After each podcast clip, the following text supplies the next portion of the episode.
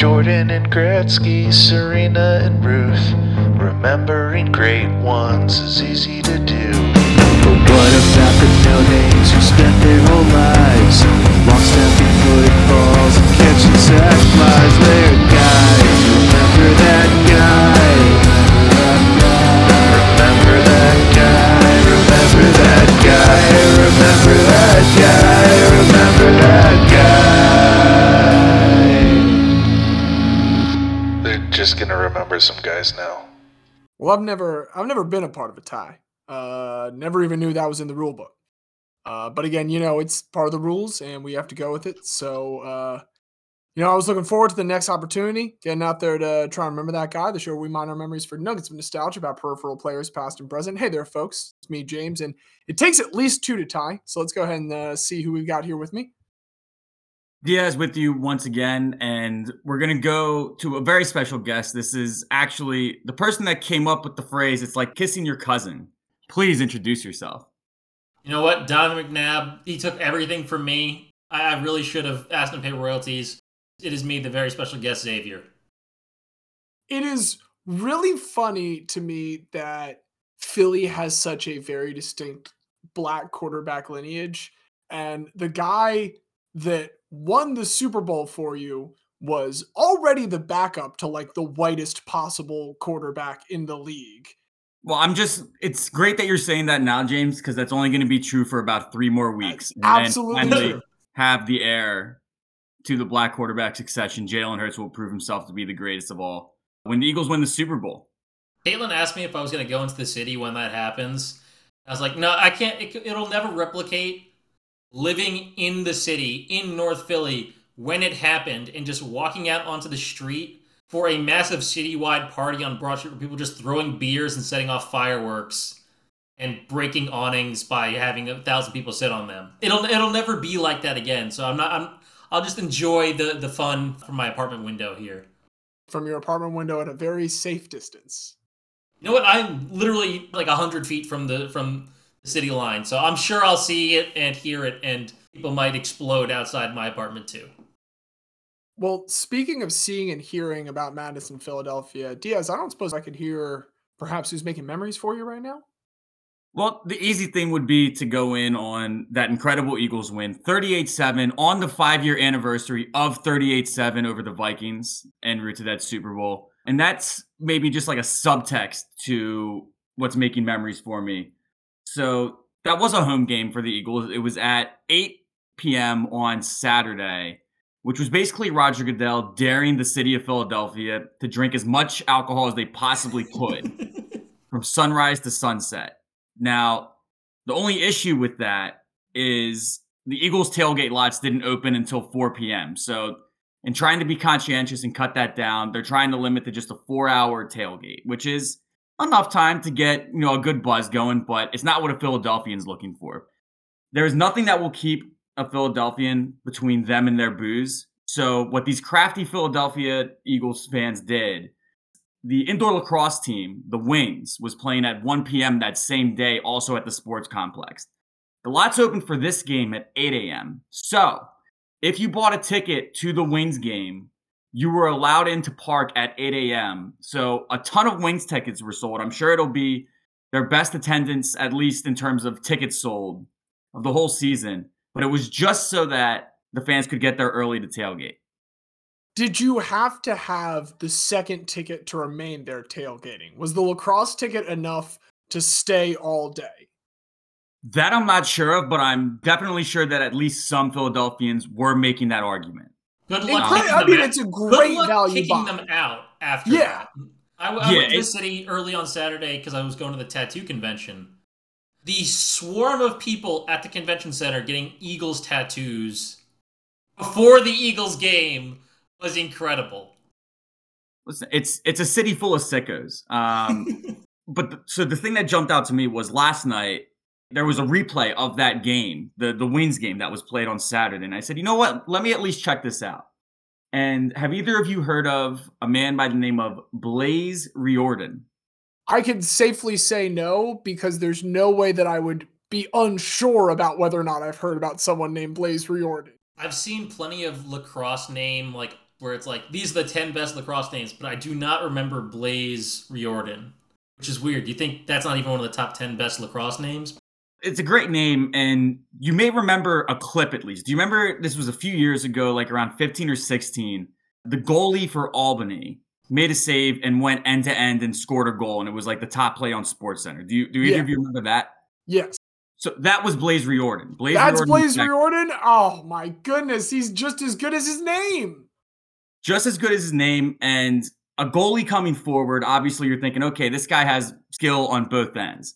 And Blaze Riordan is not a goalie for the Wings. He's actually playing attack for them. After his freshman year at Albany, uh, a teammate invited him to play box lacrosse, which is what the indoor variation is called. Blaze Riordan had never played box lacrosse until then. He just came up as a goalie.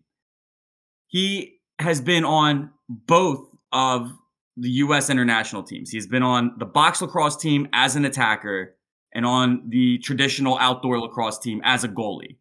He is one of the best players in the world at both ends of lacrosse. He's the Shohei Ohtani of lacrosse.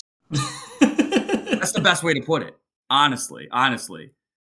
The Wings did get smacked in that game on Saturday. But in watching those highlights, I did get to see the Wings went up 1 nothing. Blaze Riordan scored the first goal. Uh, he's the team's leading goal scorer this year. He has 13 so far. And I just loved to, to learn that A, a great lacrosse name like Blaze Riordan exists, and that B, his on field production matches the greatness of that name as a forward in the box game, as a goalie in the traditional game. It doesn't matter where you put him, he's to blaze it. Blaze Riordan, making memories.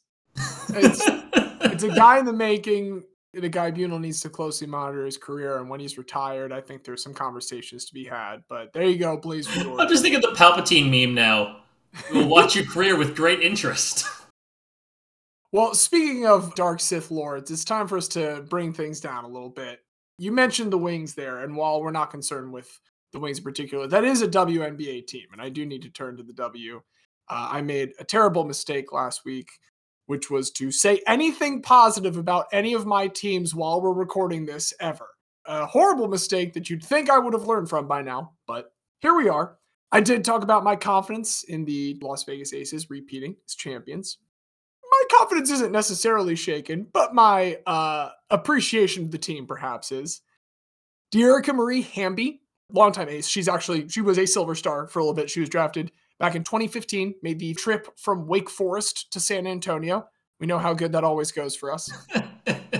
And uh, then she made the trip with the franchise from San Antonio to Las Vegas. She is the two-time Sixth Woman of the Year.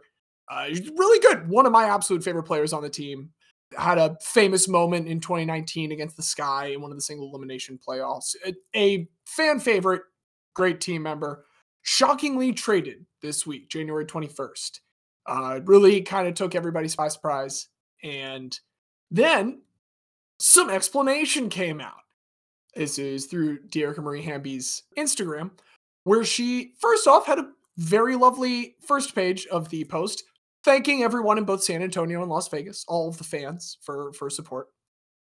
And then the next page, which was significantly longer, was basically a scorched earth takedown of the Las Vegas organization, which uh, apparently, after signing her to a large extension last year, found out about her getting pregnant last season, which she announced during the championship parade following their title, pregnant with her second child. And this apparently pissed the team off very much. So they now have pretty unceremoniously traded her to the Los Angeles Sparks.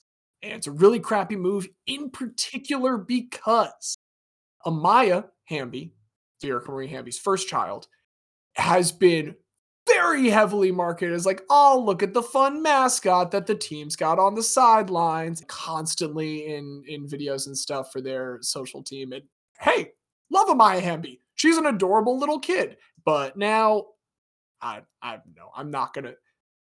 Again, she said nothing but love to all of the players and fans, but definitely some frustration with the Aces organization.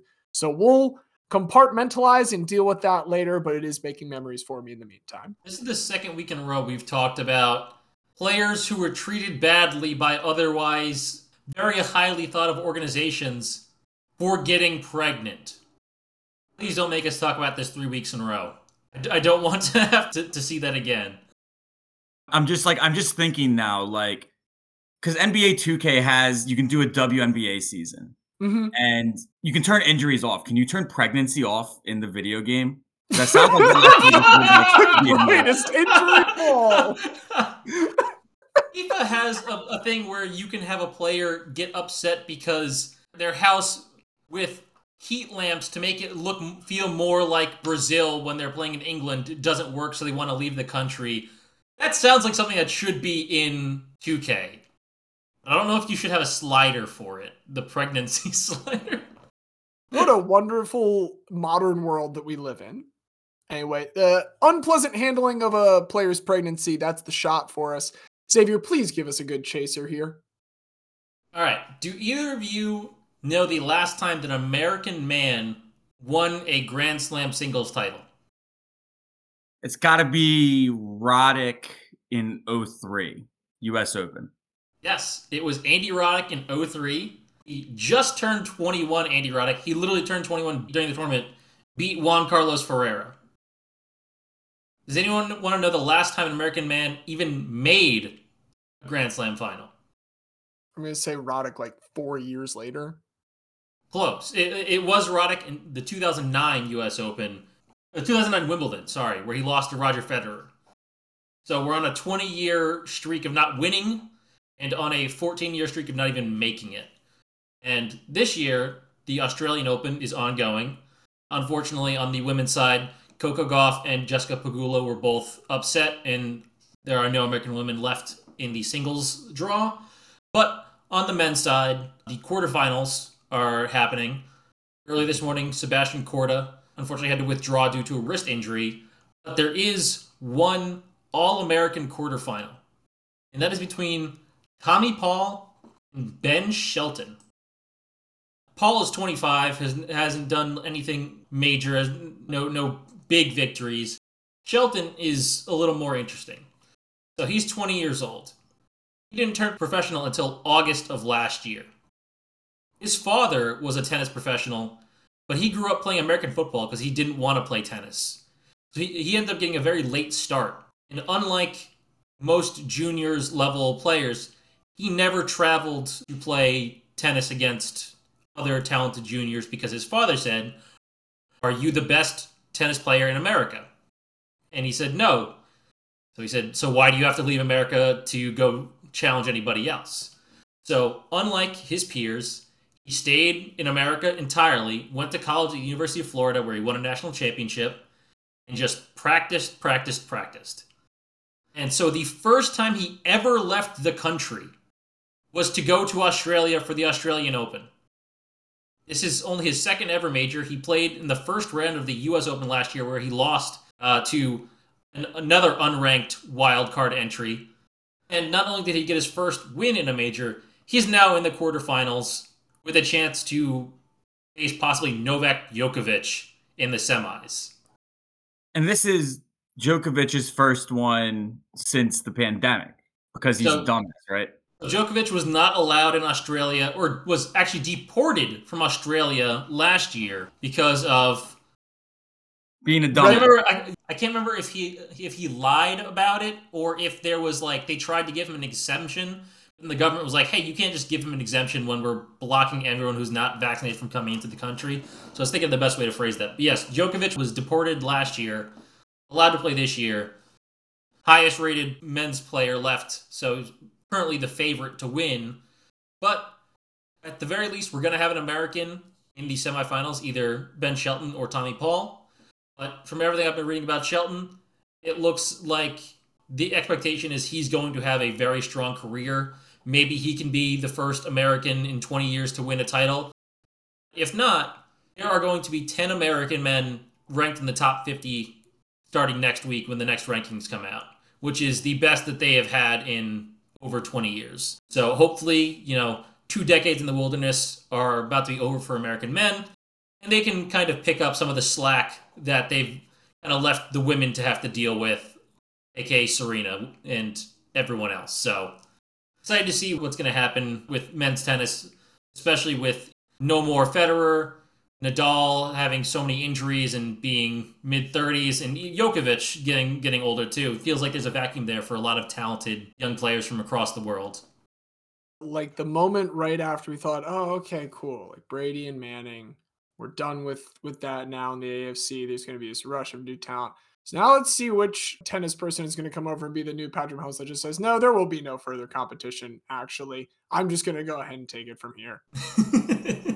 we will see what happens. I'm excited, but you know, kind of along the, those lines, Ben Shelton had never left America until now and is still in Australia, has not returned yet. And I want to talk about other American exports, people who started off in America and then had to find their way somewhere else and then just essentially stayed and enjoyed their careers outside of the US.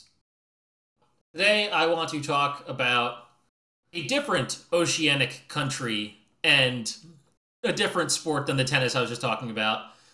I want to talk about Casey Frank. Casey Frank. Now, Casey, bit of an androgynous name. Do you mind if I ask, are we talking about Mr., Mrs., Mix? Mr. Casey, Frank? Mr. Casey, Mr. Frank. Casey Frank. Mr. Okay. Casey Frank. My my apologies. No, no, Um, it's I no apologies whatsoever. Thank you for clarifying. So Casey Frank, born October 23rd, 1977, in uh, Port Jefferson, New York, out on Long Island. At an early age, he moved to Arizona and attended North High School in Phoenix, where he played basketball. Fun fact Charles Barkley and Nike filmed his I Am Not a Role Model commercial in the North High School basketball gym while Casey was a student there. And Casey was like, I'm absolutely going to follow the lead of this individual that I see right now. Yes, I'm going to become a, ma- a, very tall forward and play professional basketball. After graduation, uh, Casey, not very highly recruited, attends Northern Arizona and plays for the Lumberjacks. During his junior year, uh, he's the second leading scorer and the leading rebounder for the team, putting up 11 and 6, as the Lumberjacks go 21 and 8 and win the Big Sky Conference regular season and conference tournament, making the NCAA tournament for the first time ever. The 15 seed Lumberjacks matched up against number two Cincinnati. They're winning for 90 plus percent of the game, with Casey leading the team with 13 points and putting up strong defense. They held Kenyon Martin to nine points. They lost on a three pointer with three seconds left by D'Juan Baker, 65 62. Painful loss for the Lumberjacks, like a tree Yeah. falling on them in the middle of a woods with no one to hear them. Very tough. They do not have an NCAA tournament victory in their history.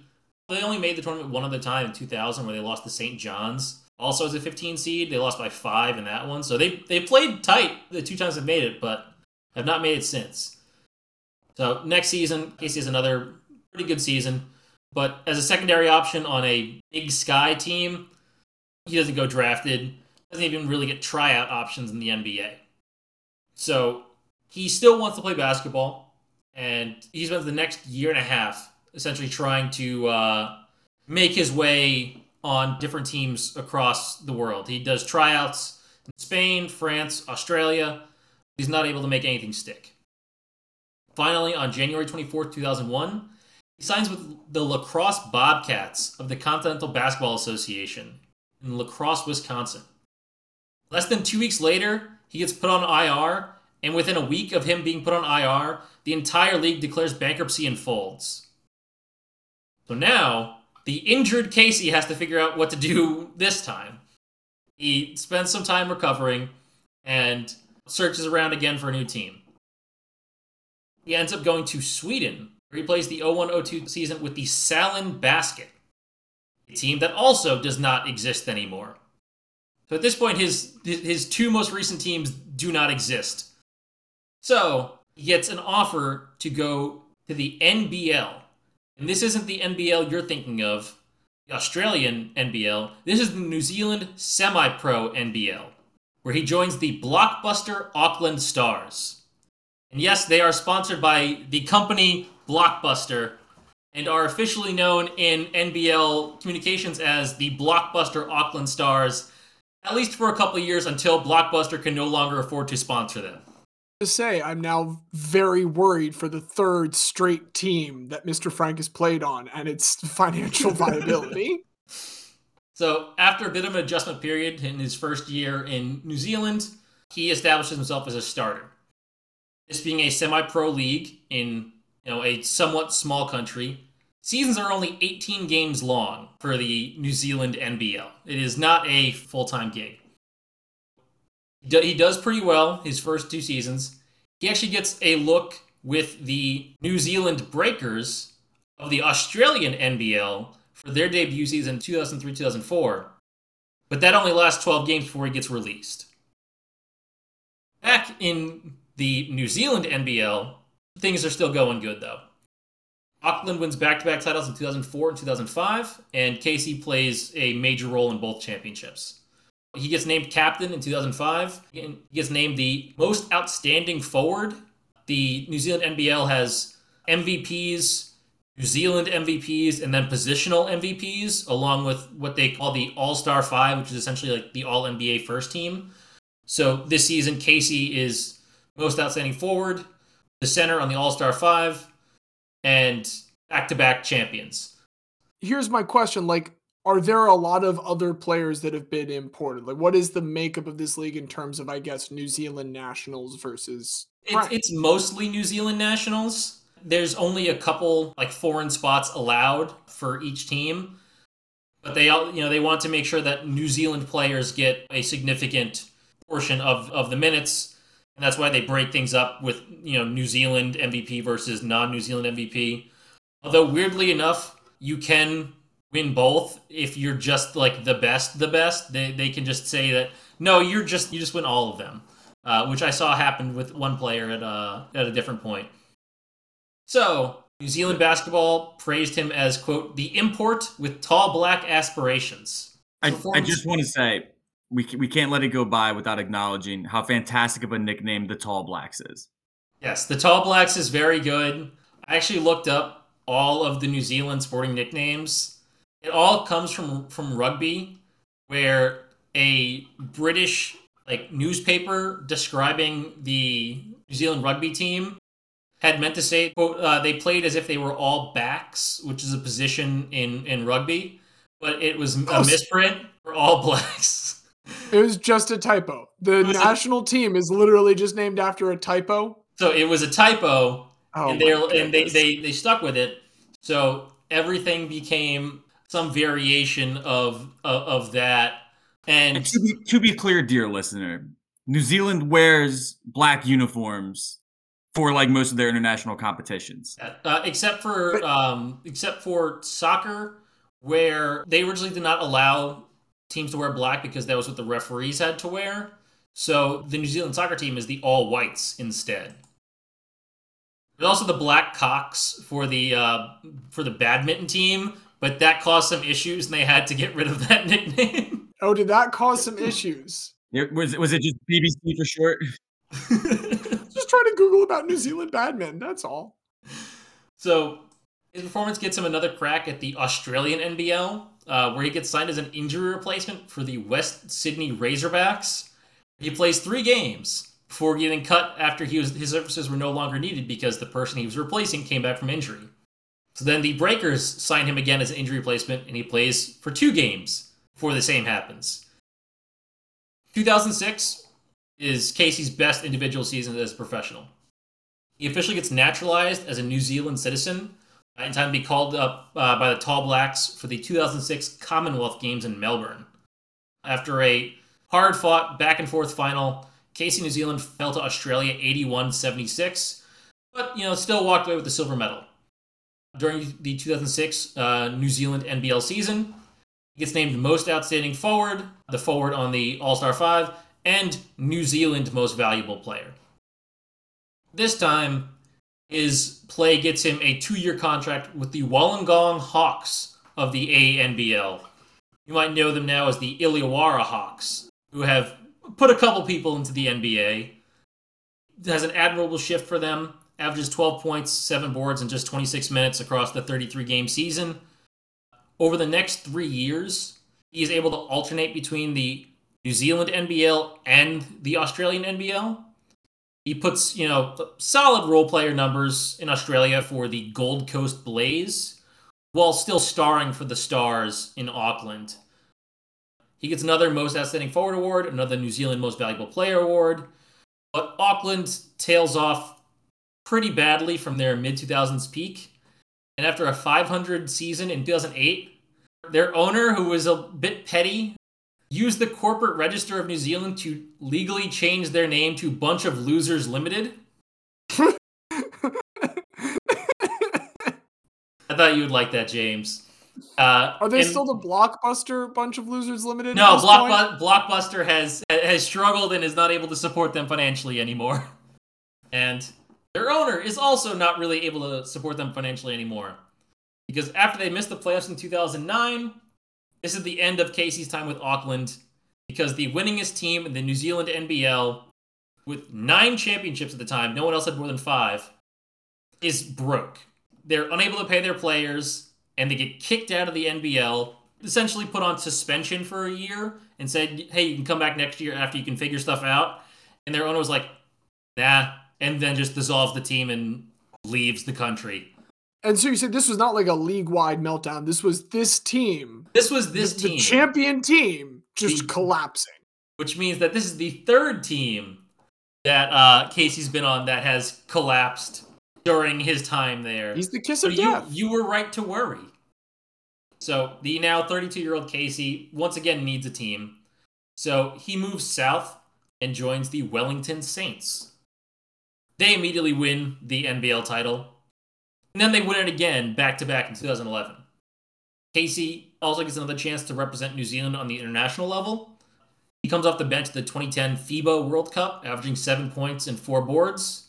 Uh, and then he gets a couple minutes again uh, as the last man on the roster in the 2014 World Cup, including a couple minutes in a game against the Anthony Davis led U.S. team that led to a Grantland article that joked about him and other U.S. born, quote, traitors, saying, quote, he is a four time NBL champion, five time All Star, and a three time Kiwi MVP. Also, he looks like the dude at your dorm who has great weed and takes Ultimate Frisbee extremely seriously. Benedict Arnold rating 1 out of 10 Benedicts. Hey, anywhere is better than Long Island. he does not seem to be doing this as like any kind of malevolent act. Now, Andray Blatche had a 7 out of 10 Benedict Arnold uh, rating for that year Fair. after Tough but fair. He essentially what paid the Philippines to become a citizen to play there. So AC plays a couple more seasons with the Saints, uh, the Waikato Pistons, and the Super City Rangers before officially retiring in 2016.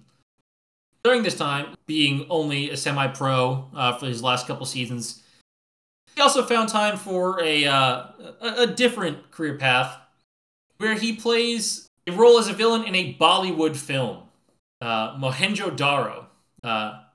He portrays Bakar, the champion of the villainous Senate Chief Maham, who the protagonist Sarman must defeat in order to destroy corruption, introduce democracy to the populace, save everyone from a massive flood, and then marry his beloved Chani. I have no words. That's great. Bollywood films are fantastic. I very much want to watch Mohenjo-Daro later. I've been trying to find it. Bollywood films lean in to what films are supposed to be, which is entertainment. Suspend your disbelief. It is th- there is no disbelief. The disbelief has been banned. It's not even suspended. So you got New Zealand basketball player and Bollywood actor. Currently, since he retired, you know Casey does some basketball analysis for Sky Sports New Zealand. Has a basketball podcast called Straight Dribble uh, on Spotify. His day job working at a PR company in Auckland, but you know he's still pretty beloved in New Zealand. 2021, the NBL did a countdown of their 40 best players over their 40 years in case he gets named at number 22. So, you know, not not the best ever, but a key piece of the Auckland dynasty before Auckland exploded and died. he gets a little bit of his flowers down under. I don't know what like a New Zealand typical flower is, but whatever it is. Whatever a kiwi flower looks like. Flower made of kiwis, like one of those edible arrangements. But that is the story of Casey Frank, the Long Island turned Arizonan turned New Zealander slash Kiwi, was an import for the Tall Blacks, a starring player of a semi pro league that has had at least moderate levels of success and villain in a Bollywood film. We love a guy with a second career. We love a Mr. International, not just limited it to his basketball experience, but also to his film experience. Casey Frank, quite frankly, could be a guy. We'll see. Frankly, it's possible. It is possible. But we have some contenders. I, for one, have a contender that I'm very excited to talk about. You guys know the phrase big in Japan, right? Yes. Big in Japan is it's a condition that we see play out following World War II. Big thing is that Elvis never tours in Japan. And so during the period where Elvis is the biggest thing in the world elsewhere, a lot of other pop culture acts kind of fill in that void. And so Big in Japan comes to refer to anyone that has a bigger market there than they would in the United States because of less competition for whatever reason. And this is continued to be a thing in music. Uh, it is often a thing in professional wrestling because the very hot Japanese professional wrestling scene over there. And very notably, it is a thing in baseball.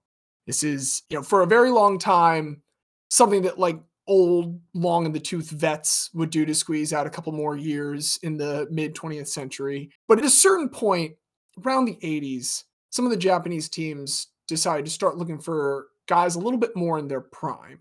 There's one who I think really represents the major sea change in foreign participation in NPB.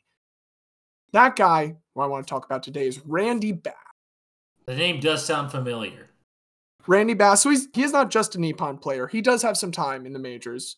He starts off his experience pretty far away from Japan in Lawton, Oklahoma, a very small podunk town in Oklahoma where on March 14th, 1954, he is born to his father, Fred, and his mother, name unknown. I cannot find information about a whole lot of Randy Bass's early life. Now, hold on a second.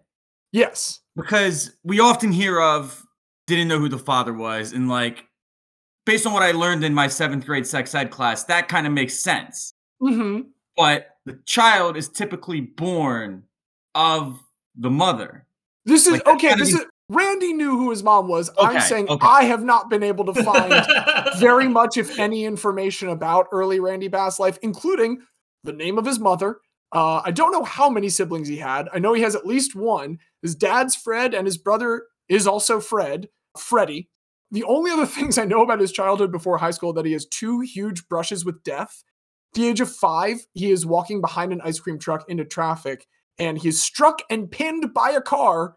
The only thing that happens is he breaks his nose. Otherwise, he's totally fine. In sixth grade, he's riding on a boat that is being pulled alongside the river by a truck driven by his older brother and his friends, and they crash. He shatters both of his legs, and the femur perforates the skin. It is a horrible Ugh. injury from which they didn't even know if he would be able to walk. However, in high school, he is still not only able to walk, but able to play both football and baseball for the Wolverines at Lawton High. He's a tight end in football, and he's a power hitting first baseman for the Lawton, Oklahoma Wolverines. Somehow, he commits to both Kansas State for football and Tulsa for baseball for college. I have absolutely no idea how this is possible. This is me quoting an instance that he said to Sports Illustrated at one point in the 80s. Sure, whatever. It doesn't end up coming to pass because instead, in the 1972 draft, he is taken in the seventh round by the Minnesota Twins, signs a big fat $15,000 signing bonus, and goes to join the Twins organization. From the jump, Randy Bass is what you would call an incredibly good minor league baseball player. That first year in rookie ball, 59 games, bats 307, 10 dingers, 41 ribbies, and uh, moves very quickly through the twin system, always excelling. He's going to the exotic locales of Wisconsin Rapids, Tacoma, and Lynchburg.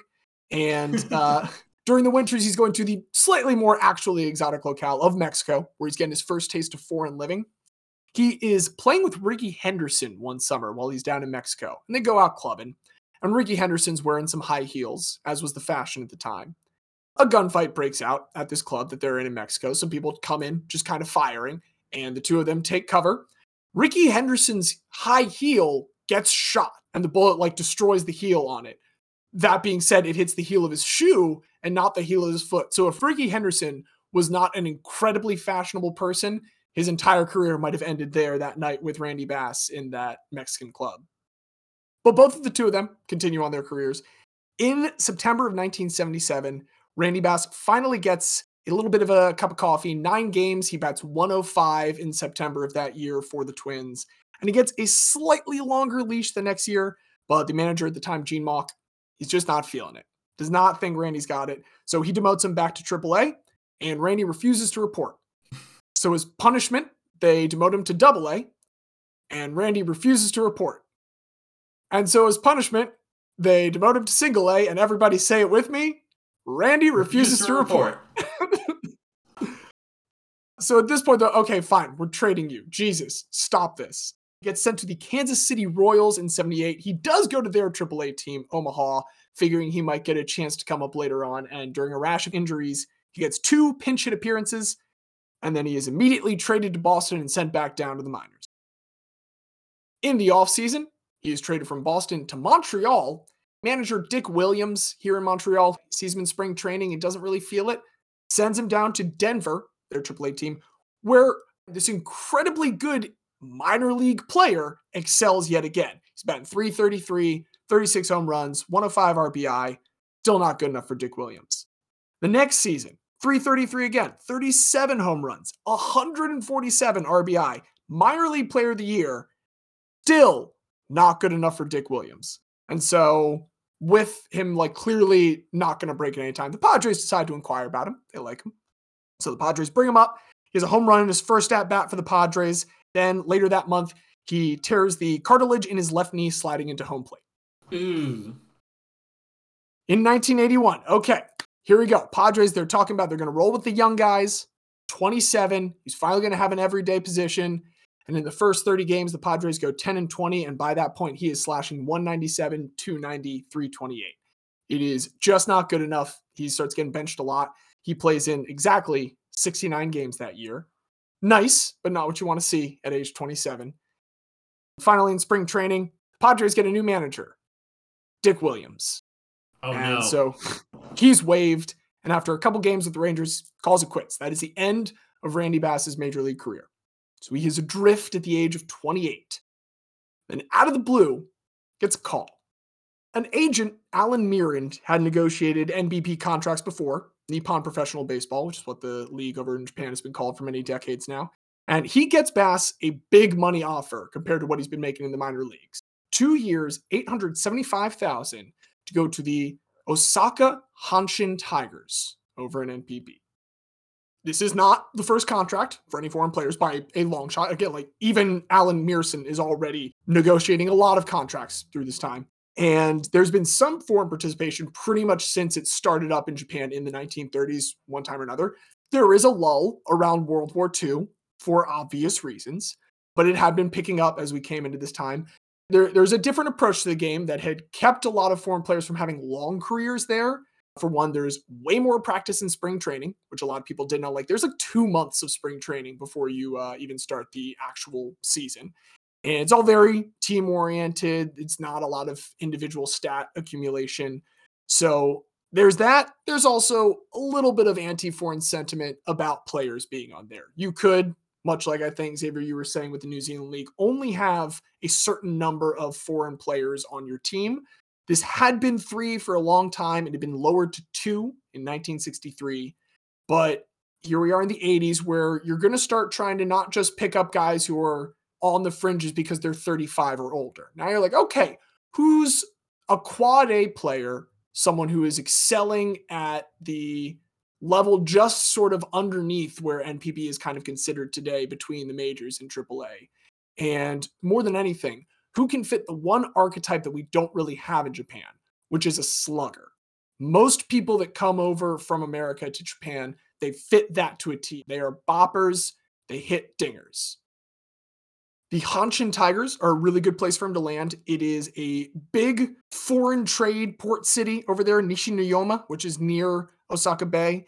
And because of that, it's a very diverse population and they are very relatively welcoming to foreigners and it's a really great fan base. They had like four titles way back in the day before the modern NPB had started. Since then, they had had absolutely no championships whatsoever and only two pennants. And despite this, they are like the Cubs. They're the lovable losers that have a massive national fan base. They will regularly like outshow home teams when they go travel on the road. And they truly are lovable losers. They have not, when he comes in at this point, finished higher than third since 1976. And that's in a six team conference. So they're not very good. In Bass's first two seasons, 83 and 84, he's under manager Motu Ando, and their fortunes do not change very much. They are fourth both of those seasons. But Bass, after a very brief learning curve, is really like getting into it. The one thing that he kind of has to pick up is it's much more likely that you see breaking balls at any given point. It's it's much more about control and ball movement versus just overpowering gas in terms of the pitching. That's why guys like Yu Darvish, who come here, have these massive arsenals because they've kind of developed it in that different environment. So once he kind of gets the hang of that, he is on fire. This year, I feel like we get fewer of these, but in 420 at bats, nice. He bats 288 with 35 home runs and then increases that next year to 326 with 27 home runs. He is absolutely catching the the Hanshin Tigers fan base by storm. They love him. Normally his name would be pronounced Basu with a short A there at the beginning. Instead, he is uh, called by the fans Basu, an elongated A there. It's a subtle thing, but it was very important because Hanshin, the name there for the Tigers, it's a railway organization that also owned Bus Line.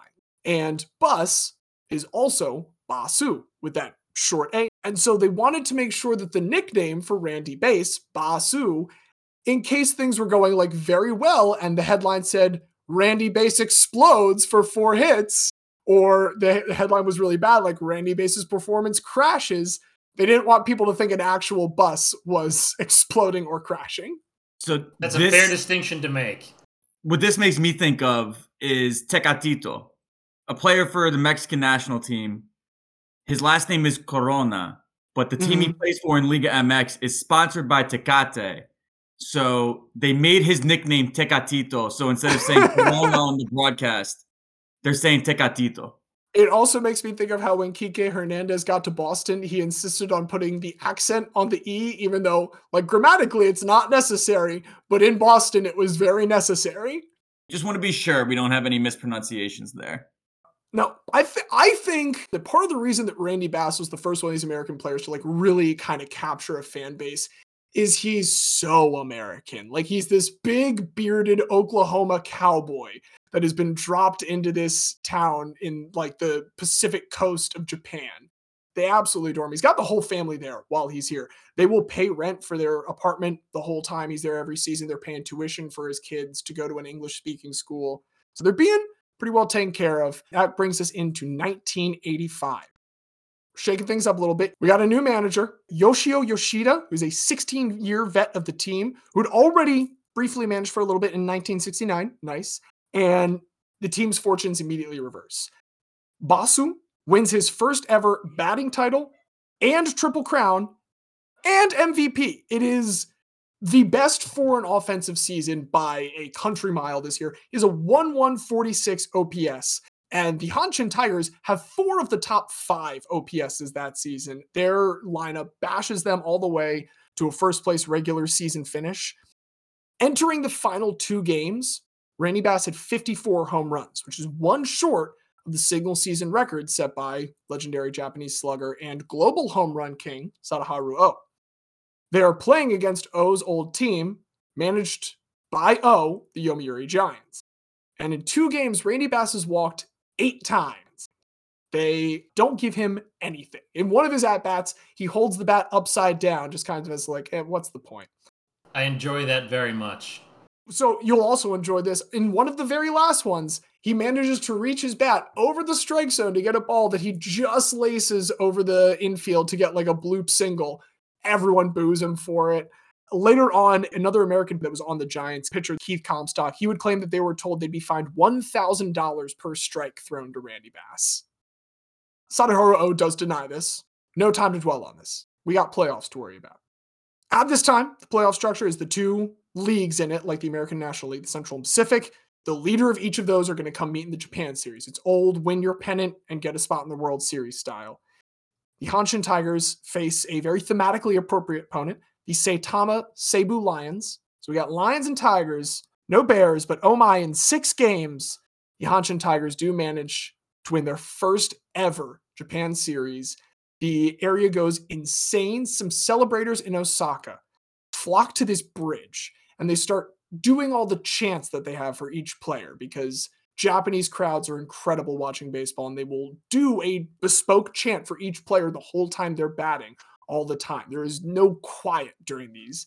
When they're doing it here during the celebration, as they do each player's song, they're finding someone in the crowd that looks like that player and they're throwing them into the river.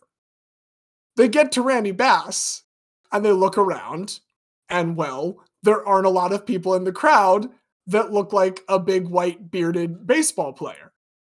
Good thing is, Japan is a land that has a lot of American exports, and another American export they're quite fond of is Kentucky Fried Chicken. And the reason that I mention this is they go to a nearby Kentucky Fried Chicken, which outside of it has a statue of Colonel Sanders, who looks quite a bit like Randy Bass to this crowd. And so they pick up that statue, they truck it to the river, and they throw Colonel Sanders into the river.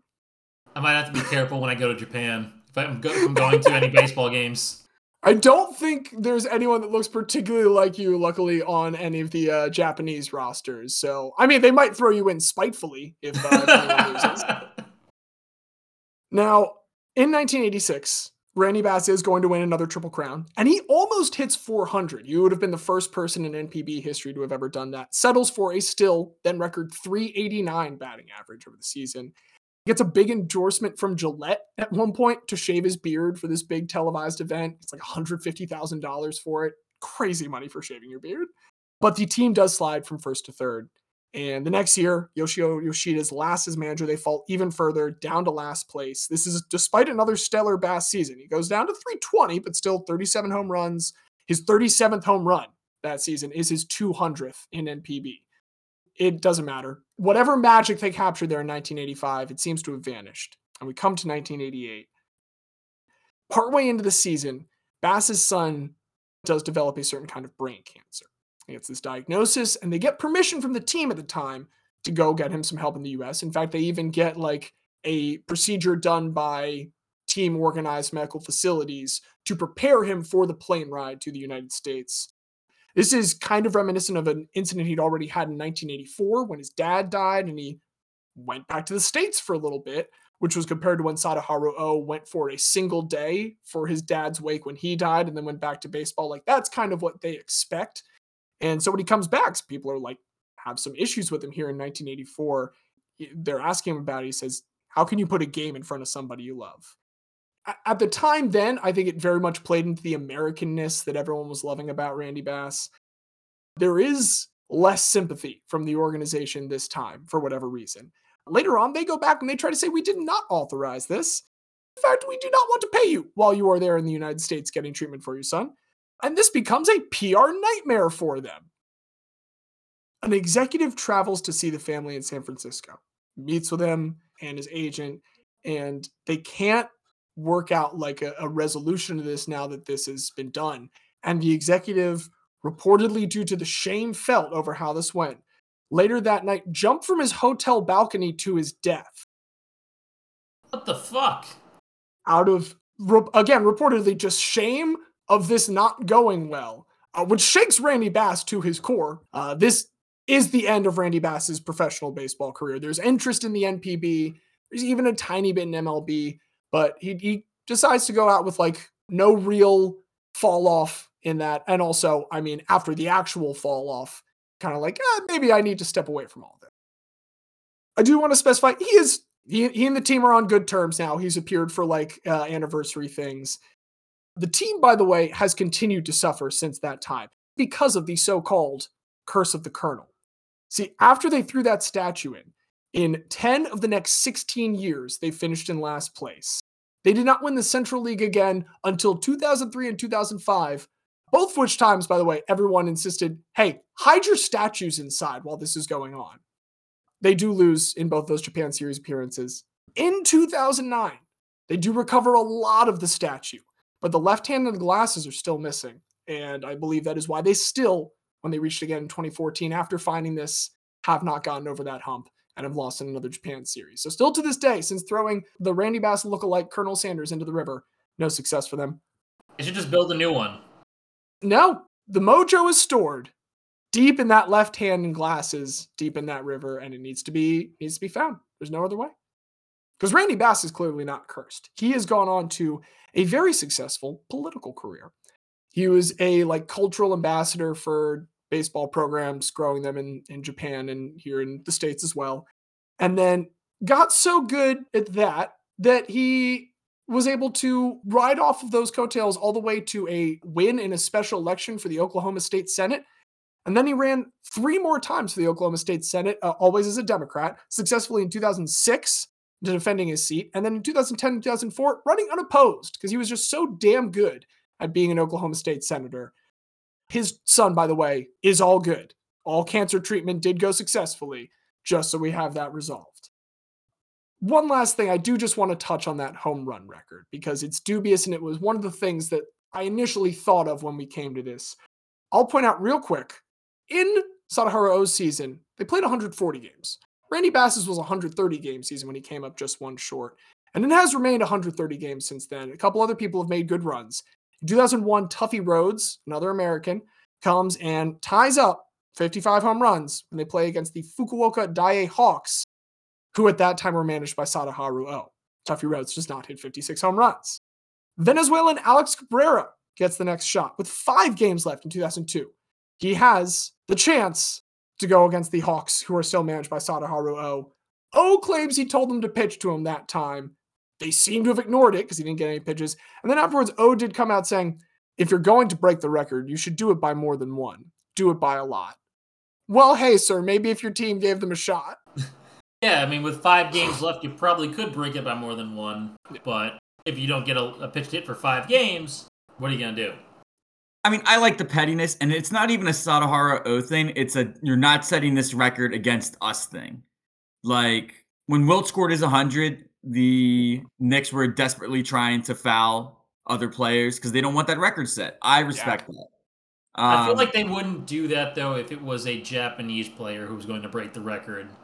Oh no, it's that's absolutely an element of it, and it does come up one more time. It comes up in 2013 when Vladimir Balentien, another like one-time American player, does finally reach 55 and 56, both against the Hanshin Tigers. Uh, gets all the way up to 60 home runs. The controversy with this one, though, is that the ball was so juiced that season that everyone's like totals went up, and the commissioner resigned in disgrace after that year, though he did not leap from his hotel balcony floor. Okay, I was I was about to ask if that happened. I, so- I imagined that was going to be the case. No, this time the disgrace just leads to resigning.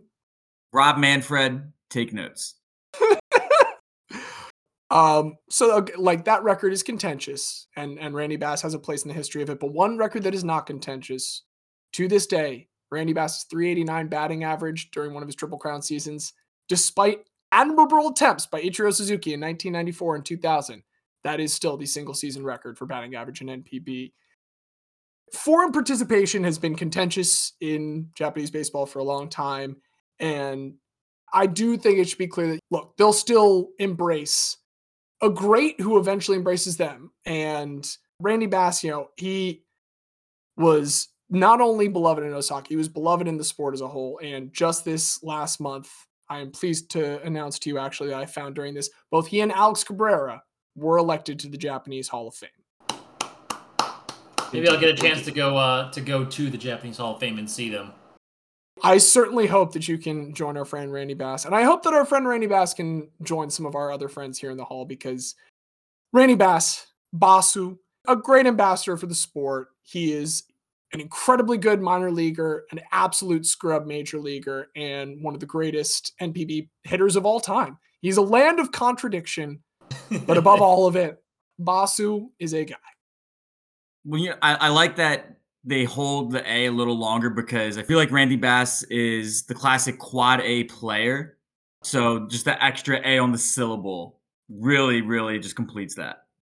I'm now forever pictured as being B quad A S U. B quad ASU. Absolutely. Well, that was fantastic, but I'm hoping that with my guy, I might be able to just barely edge out the both of you. And I'll I'll preview with just saying there is a slight bit of pandering here to all of us. You know, some birds' migratory patterns is to fly south, but uh, we're going to talk about an owl this time, a temple owl, in fact, that chose to fly north uh, when his college football career ended. Went up to Canada, Yes. where he became Yes. one of the greatest quarterbacks in the history of the CFL. I'm talking, of course, about the man, the myth, the legend, Henry Armand Burris Jr., better known as just simply Henry Burris. This is such pandering, and I already appreciate it. I'm quaking in my boots with my my Randy Bass stock, but I am excited to hear this. Well, it's important to again start where we always do, the beginning. Born June 4th, 1975 in Spiro, Oklahoma. Henry was always a natural athlete. In fact, he lettered in four sports in high school, uh, despite there just being the three seasons. So between football, basketball, baseball, and then he's also competing for the track team. He's going to earn letters in all four of those sports. And in football, his senior year, he is named the Oklahoma Offensive Player of the Year. With that being his resume, you would think he would have some offers to some big schools, maybe stay in the state, go to OU, maybe Texas would try to poach him. But he actually ends up committing to Temple. Going to Temple, he's going to have the chance to play against some of the best teams in the country. Temple being in the Big East at the time, you had Virginia Tech, you had Miami, two of the big powers in college football at the time. And throughout his four years, he's going to hang up some very impressive numbers. By the time he graduates as a senior, he is second in the history of the Big East in passing yardage with 7,495 yards. We don't need to talk too much about how Temple did in those four years uh, because they averaged a grand total of one win per season. Uh, his first year as a freshman, they would go winless.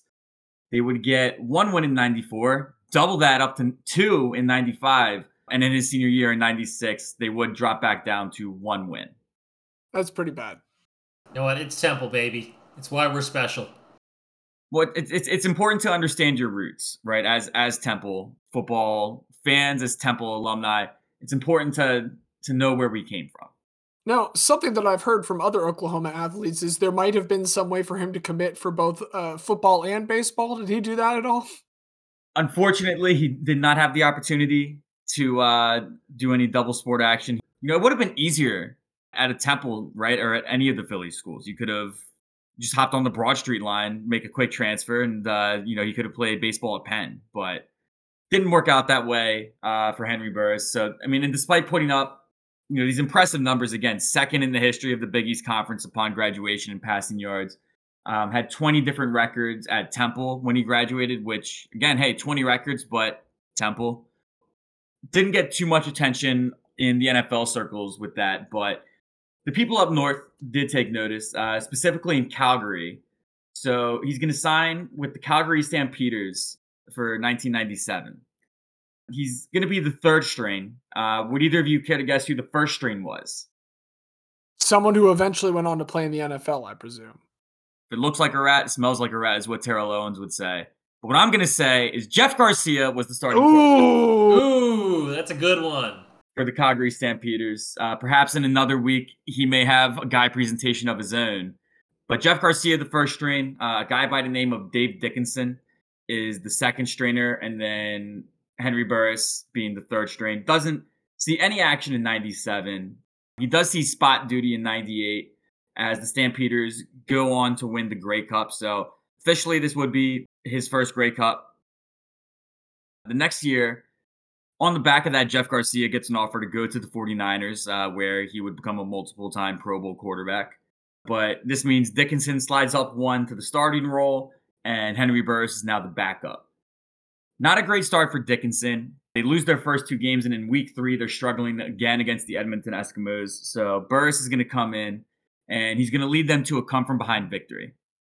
I can only contribute the one thing that I do know, which is they they're now, just in case anyone's concerned about that Edmonton team name, the Edmonton Elks. Is, is it the Elks now? It is the Elks now to address the fact that some people are like, "Hey, Eskimos not great." It was at the time Eskimos. I'm not correcting what what they were when they were in that game. Fair, fair, fair. Okay, okay. I, I wanted to make sure. I want to make sure. He's named the starter after this in week four against the Alouettes. They pick up another victory. And in week five, unfortunately, in the third quarter, Henry Burris tears his ACL. He's going to miss the rest of that 99 season.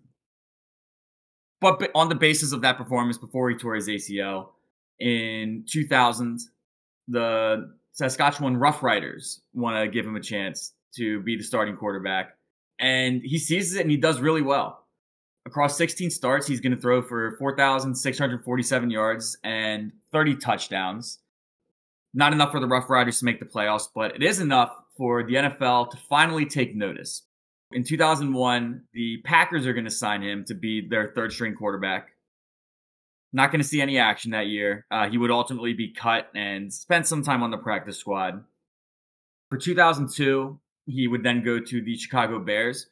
He does see spot duty, um, especially late in the season, but the jump up in competition, not something that Burris is ready for. He's going to go 18 for 51 for 207 yards, three touchdowns to five interceptions. He'd also run for 104 yards. So does officially make it into the NFL, does get to, to see some action, but not doing too well.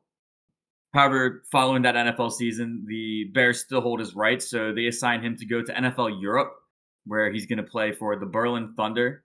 They could just send him to Berlin. As, as holding his rights, yes, I think there was certain things that said if you if you had a certain amount of NFL experience, you could refuse an assignment. But basically, in a in an MLB kind of thing, he didn't have the service time to be able to refuse the assignment. Um, R.I.P. NFL Europe. Also, Diaz, I have a, a quick question for you, something I was curious about. Do you know who the backup quarterback for the Green Bay Packers was that year? For 2001. Behind Brett Favre. That wouldn't have been a Harbaugh, was it? No, it's Doug Pederson. He went back in 2001. That's right. Yeah, yeah, yeah. Because he started for the Eagles in 98. And then he went back to Green Bay to be the backup. Incredible. Well, great pool, and thank you for pointing that out to me. So I'm I'm glad that Henry Burris got to to rub shoulders with the goat there. But he goes to Berlin, 2003.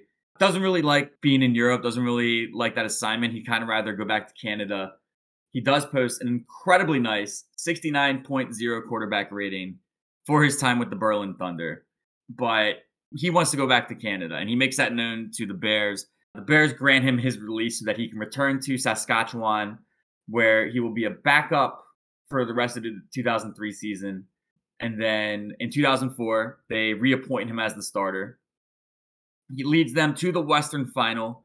Uh, he has a chance to go to his first Grey Cup as a starter, but he would lose to the BC Lions, and his contract would be up with the Rough Riders at this point very clearly proven himself to be a very capable Canadian quarterback at this point. So he's going to sign with the Calgary Stampeders. And here he's going to turn them into a perennial playoff team. His first year, they make it to the Western semifinal where they do lose to Edmonton. In 2006, he gets a chance at redemption going against those same Saskatchewan Roughriders, but he loses in the Western semifinal. 2007, though, things are going to be a little different. This time, the Stampeders are hosting their first playoff game since 1988 against those Saskatchewan Roughriders. And in the second matchup against the Roughriders, you know he has revenge on his mind. And it doesn't matter. His former team still beats him, uh, and he's going to drop to 0 2 in his playoff career against the Rough Riders. 2008, though, is going to be different. This time, it actually is different because the Rough Riders didn't make the playoffs that year. Henry Burris has the best season of his career to this point. He leads the Stampeders to a CFL best 13 and 5, and they would advance to the Grey Cup for the first time in his career. He's going to throw for 328 yards and a touchdown. Five field goals is going to be more than he would have liked to see from his offense, but the one touchdown and the five field goals is enough to lead the Stampeders to a 22 to 14 victory in the Grey Cup. Henry Burris is named the MVP of the game. We've got an incredibly good minor league player and the best CFL quarterback so far, just accumulating an excellent roster of faint praise guys. Well, we still have a long way to go. in the career of Henry Burris. Don't you worry, James. He still has that Rough Rider itch that he just needs to scratch. So in 2009, they're again going to make the playoffs and they're going to go to the West Final. And this was a season in particular where Henry Burris was snake bitten by the Rough Riders. In four regular season games, they went 0-3 and 1 against them. They did have the one tie, so didn't lose every game, but still not able to get a win. So he's really itching for it in the Western Final. He has a chance to go back to the Grey Cup, defend that title, and he loses 27 to 17. The Rough Riders once again get the best of him, but this puts Henry Burris in full go mode. There's nothing that's going to stand between him and what he wants this time. In 2010, he posts the most passing yards, the most passing touchdowns in the Canadian Football League. He's going to throw for 4,945 yards and 38 touchdowns. That would lead to a 101.9 quarterback rating, a CFL best 13 and 5 record, and for the first time in his career, he is named the league MOP, most outstanding player, but still the same as what we would consider the MVP. Did the CFL ma, have a ma, best ma. Canadian player versus best overall player like the New Zealand League? No, they just they just have the most outstanding player one. Um, you don't need anything more than one mop to get things done. He's mopping up the competition, and with that 13 and 5 record, they get to advance straight to the Western Final, where they meet the Saskatchewan Rough Riders. This is Henry Burris at the height of his powers. There is no way that he can lose to the Rough Riders again, and he does 20 to 16. The Rough Riders have once again gotten the best of Henry Burris. This is just four falls of Buffalo on the other side of the border now. We are at one, two, three. This is the fourth fall. This is the Okay. fourth fall of Henry, specifically to the Saskatchewan Rough Riders. We're about to go into Jerry West territory. We're not going to get there quite yet. In 2011, coming off of this, again, most outstanding player, Burris has a good season, but not a great season. And the last three starts of the regular season actually go to Drew Tate, not Andrew Tate, so not a complete dickhead, but still a guy that's stealing the job from Henry Burris, so we're not really a fan. Drew Tate really struggles in the first half of their Western semifinal, so they do go back to the old guard. Henry Burris takes over at halftime, but he's not able to lead them back, and they bow out in the Western semifinals. Now, based off of this disrespect, Henry Burris wants out. You know, I, I've led you guys to a Grey Cup. I was most outstanding player last year. I have one slightly down year, and you're going to disrespect me like this. He wants out. So he goes to the Hamilton Ticats for the 2012 season. And for that 2012 season, he's again on a vengeance tour, and he's going to post career best almost across the board statistically. He's going to have 391 completions, 604 attempts, going to throw for a then career high 5,367 yards, and his 104.4 quarterback rating that season would be the best of his entire CFL career. However, his defense sucked, and they went six and 12, and they didn't even get close to making the playoffs. Do we know on relative to the rest of CFL history? That sounds like a historically bad defense to ruin it that much. I, I can't put it in that perspective. I didn't look up the specifics of how bad the defense was, but again, with those kind of numbers, threw for 43 touchdowns, and his team went six and 12. Not great, but Henry Burris has been around the CFL for a long time at this point. Uh, so in 2013, he has the chance to make some history, and in fact, he does. He would become the fifth quarterback in CFL history to throw for 50,000 career yards. For the season, he throws for 4,925, which is good enough to lead the league for the second consecutive season. The defense is just a little bit better this year, uh, so they do sneak into the playoffs. And as an underdog in the East now, they win their semifinal, they win their final, and he gets to the Grey Cup. Who is waiting for him? The Saskatchewan Roughriders. Who Rough Riders! And now we're on the biggest stage in the entire game of Canadian football. Right, because this is the first time he's faced them in the Grey Cup. It's been the conference finals every other time, or So- somewhere on the conference. Exactly, exactly. It's it's always been one step or to get to the Grey Cup, but now on the game's biggest stage, he is not to be denied, except They're down 31 6 at half and they lose 45 to 23. It's never close. This is the fifth fall to the Saskatchewan Roughriders. Damn those Rough Riders. Damn those Rough Riders. And, you know, on the back of this, now the Ticats aren't sure if, if they want to stick with Burris. So he's going to become a free agent, and he's actually going to be the marquee signing of the expansion Ottawa Red Blacks. We had the All Blacks, and now we got the Red Blacks. Now we have the Red Blacks, and obviously Burris is the marquee signing. He's supposed to be the guy to to put this franchise on the map. And in 2014, it's an expansion team. I don't know what you were expecting. It goes horribly. Burris posts some career low marks. Uh, his 78.7 quarterback rating would be the worst that he would post in any season as a starter. Only throws for 3,728 yards, 11 touchdowns versus 14 interceptions. Just really not a great season. So some people might say it's now really time to hang it up. But in Teresian faction, Henry Burris still had more shit to prove. This 2015 season, which just to be clear, this is his age 40 season, makes Tom Brady look downright geriatric. In earning his second most outstanding player award for the regular season, Burris would go 481 of 678 for 5,683 yards across 18 games, only to 26 touchdowns, but with his 100.9 quarterback rating, again, that's enough to win the most outstanding player award. Uh, he led the league in passing yards and completion percentage that year. On November 7th, on the last game of the year, his 481 completions that he reached for the season on that day would be the CFL record for most completions in a season. Ma, ma. He's mapping it up.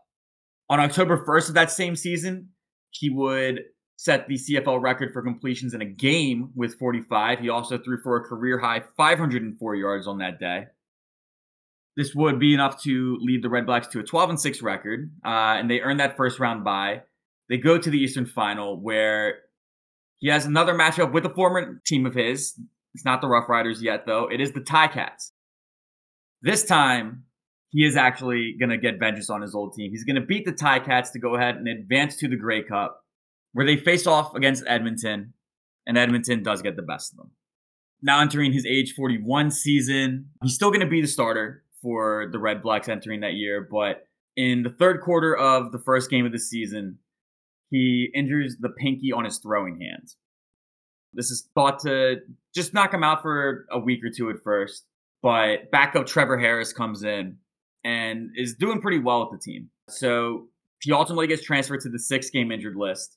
But when Harris got injured, they were able to activate Burris back from the list early. So he's going to start in week six and week seven. Now, all the talk on TSN, which is the Canadian ESPN, was basically is it time for the Red Blacks to move on from Henry Burris? He did the job when they signed him, he put them on the map, but it's time to go in the direction of Trevor Harris. He's lighting it up in that week seven spot start that he gets against Edmonton, and in an infamous now in the history of CFL halftime interview, he would say, "So to all the people talking all that junk out there, you can take that and shove it. All right, that's all I have to say." Which, for the polite folks up in Canada, is some incredibly profane language. I'm not sure if they had to break the censors out for that, but he was rightfully ticked off. They then then go into the week eight bye, coming back for week nine. He earned the starting job back, but the Red Blacks lose. And the Red Blacks decide that it's time again to go back to the younger guys. So for weeks 10 through 15, they go back to Harris. They're having some mixed results. It's getting to be the end of the season, and it's now almost do or die time. The Red Blacks are sitting at a record of six, seven, and one when they decide to go back to Burris he's able to just split those last four games, two and two. So they finish at eight, nine, and one, which is good enough not only for them to make the playoffs, but they actually win the East that year. this is this is starting to feel very last season of Peyton Manning, and I can only imagine that if that continues, we're gonna have a very happy Burris in a little bit. Well, like it's not like his defense was carrying him, but like it is like very much Burris not at the height of his powers anymore. But with that eight nine and one record, winning the East, they get the bye straight to the Eastern Final. By the way, that was the first time and still only time in CFL history that a team won their division with a losing record. They would win in the East Final over Edmonton, which is going to advance them to the 104th Grey Cup. Now, in the 104th Grey Cup, he's going against, once again, a former team. Thankfully, it's not those Rough Riders, but it is the first team that he ever started for, the Calgary Stampeders. Ooh. The head coach of the Calgary Stampeders. Would either of you like to guess who that is? It's Dave Dickenson. The man that he backed up in that first tenure with Calgary is now the head coach of the Stampeders. This is coming full circle in potentially the last game of Henry Burris's career. But we have disaster before the game even starts. Henry Burris tweaks his knee, goes down in pain. It's caught by the pregame cameras. Much speculation as to whether or not he's going to be able to play.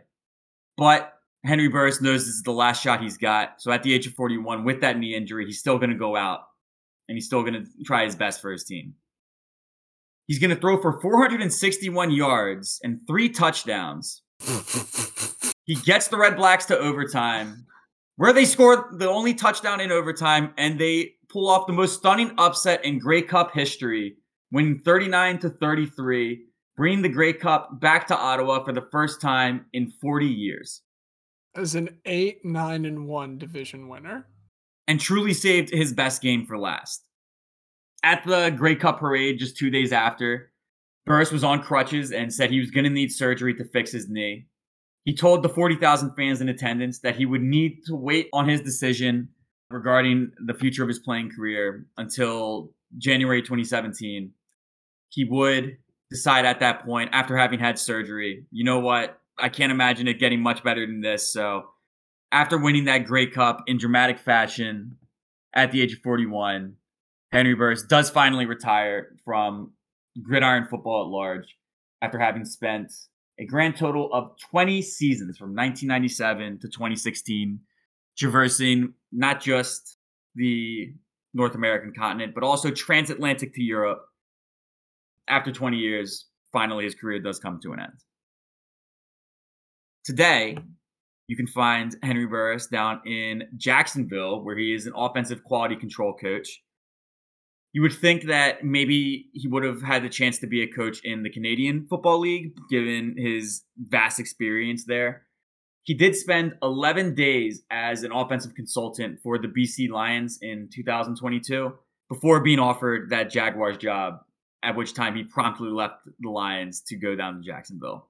His old buddy Doug Pederson saw him get hired by the Lions. He's like, hey, different jungle cat. Come on, have fun. Different big cat. Sorry, lions don't live in the jungle.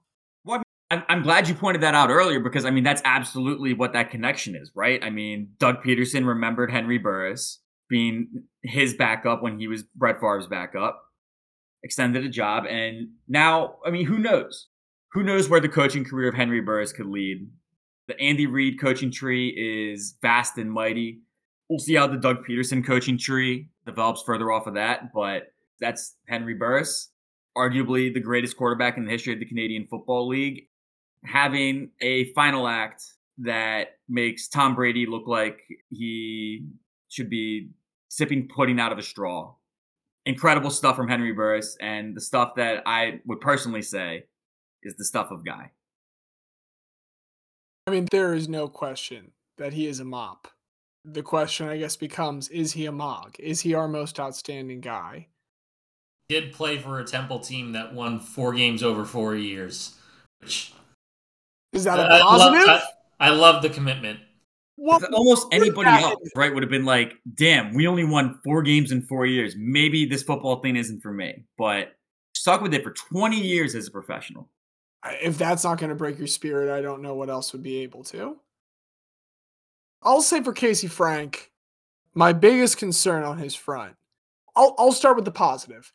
It would be nice as we here following the 2023 Oscar nominations are in a, a vacuum of nominations for RRR, which was very much denied. It would be nice to throw Bollywood this one and get Casey Frank a trophy, if nothing else, or at least a plaque. But everything being he touches said- dies. Ex- Yeah, that's my literal next point. He is cursed and he has destroyed several franchises, and we are but a nascent thing still that I would like to not have wither away and just deteriorate because of his anti Midas touch. No disrespect to Casey Frank. Please stay a, a good six feet away from me. We're back to social distancing, Mr. Frank. I'm sure Casey is doing fine over in New Zealand. I'm very easy to pander to. I love Henry Burris. I like the CFL. I like Temple. All of these things work for me. Diaz mm. probably knew that. I know I know he knew that, but it's still successful. Now, may I remind you that at no point in Henry Burris's life has a crowd chosen to represent him with a Colonel Sanders statue. I think that moment of two different beautiful exports from America. Randy Bass serves literally as an ambassador for several years, continuing to fill export in as many different roles as he can between uh, uh, America and Japan. Then, as the Oklahoma State Senator, helped regulate imports and exports there. Admittedly, I don't know how much stuff Oklahoma is importing from Japan. They definitely have PlayStations, but outside of that, Anime. is Oklahoma famously into anime? Everywhere's into anime. They just don't tell you. Well, I mean, if that's the case, then I think that just strengthens my argument because of the connection that Randy Bass helped forge between these American and Japanese cultures. I do like the Colonel Sanders statue. The Canadians are too nice to uh, throw a statue of Tim Hortons uh, into the St. Lawrence. No, they already threw all the statues away. That's why there weren't any for Diaz to see, and and he remained with his cartoon lumberjack version of Tim Horton. Yeah, what color flannel did I say that was? I think I said red. I'm almost certain it was like a nice red and black tartan. Yeah, oh, absolutely. You basically described like the bounty paper towel guy. There's two guys with with international records. One of we like righting wrongs. Randy Bass was denied a true honest shot at that home run record all those years ago. Whereas in the end, although he didn't get a win against the Saskatchewan Roughriders, I'd say otherwise Henry Burris got a pretty full, satisfactory run. I'm sorry for him that he didn't get a win over the Roughriders. 0 and 5 in his postseason career against the team that scorned him. Like And like how he has what three losses combined against other teams? in the playoffs, yes. Yeah. The, See- I it, it was really it bothered me a lot going through his history to know that there was no catharsis at any point, and I hope I was able to convey that. It was frustrating. See, I'm like 50 50 right now, but Henry Burris being Temple and also Diaz probably being pissed off when he finds out that Scott Rolen made the Hall of Fame today. He's, I, I, I kind of want to give him a win here. Jimmy Rollins is better than Scott Rolen and has a much stronger Hall of Fame career. You know, you know what percentage of the vote Jimmy Rollins got? Please say more than five. Please, for the love of God, say more than five. 12.9. Okay. I didn't want to see what was about to happen there. He was 13. He was 13th in the vote. I don't want to digress too much. Just compare his numbers to the other shortstops that are already in the Hall of Fame, and it's very clear that he belongs in. What do you want to make a correct baseball decision instead? Could I interest you perhaps in some Randy Bass? Here's my last pitch for Randy Bass. What I loved about him is a lot of the information I got was from an old Sports Illustrated article that was partially through the career, like not able to look back at the whole thing. And it was still when he was a, pretty recent transplant to it and was not having the most comfortable time. They're talking a little bit more about the hardship of having the family there at that point and reading about more recent accounts from him, reading about stuff where he's looking back even like later in his career, not to mention post career, he now just has this like incredible past view of his time there. He talks about all the food that he got to eat in Osaka, all of the uh, the shogi, uh, a board game that he learned how to play with all of his. you think I uh, don't know what shogi is? I'm trying to be educational to the listeners, Xavier. I want to just tell them that shogi exists. It's a board game he played with his teammates. This is all to say, I think he represents the best possible outcome of cultural exchange with what he went on to do after his time there. You know, he came there, he was this Oklahoma cowboy, and being so thoroughly himself, he warmed up the Japanese people to this increasing presence of foreign players in the league and then throwing himself into this beautiful melting pot in the Osaka Bay, he was able to open his eyes, open his world, and really better himself by immersing himself in this and taking that with him and, and using that to influence his life going on and that's uh, that. That is my final pitch for Randy Bass. I'm going to vote for Randy Bass. If I lose two I- to I one, do- I lose two to I, I do like I am Japanese firmly in the culture, camp of Randy Bass. but but we did give Canadians the sport that will give them all CTE, and they in turn gave us the Rouge, the one point play.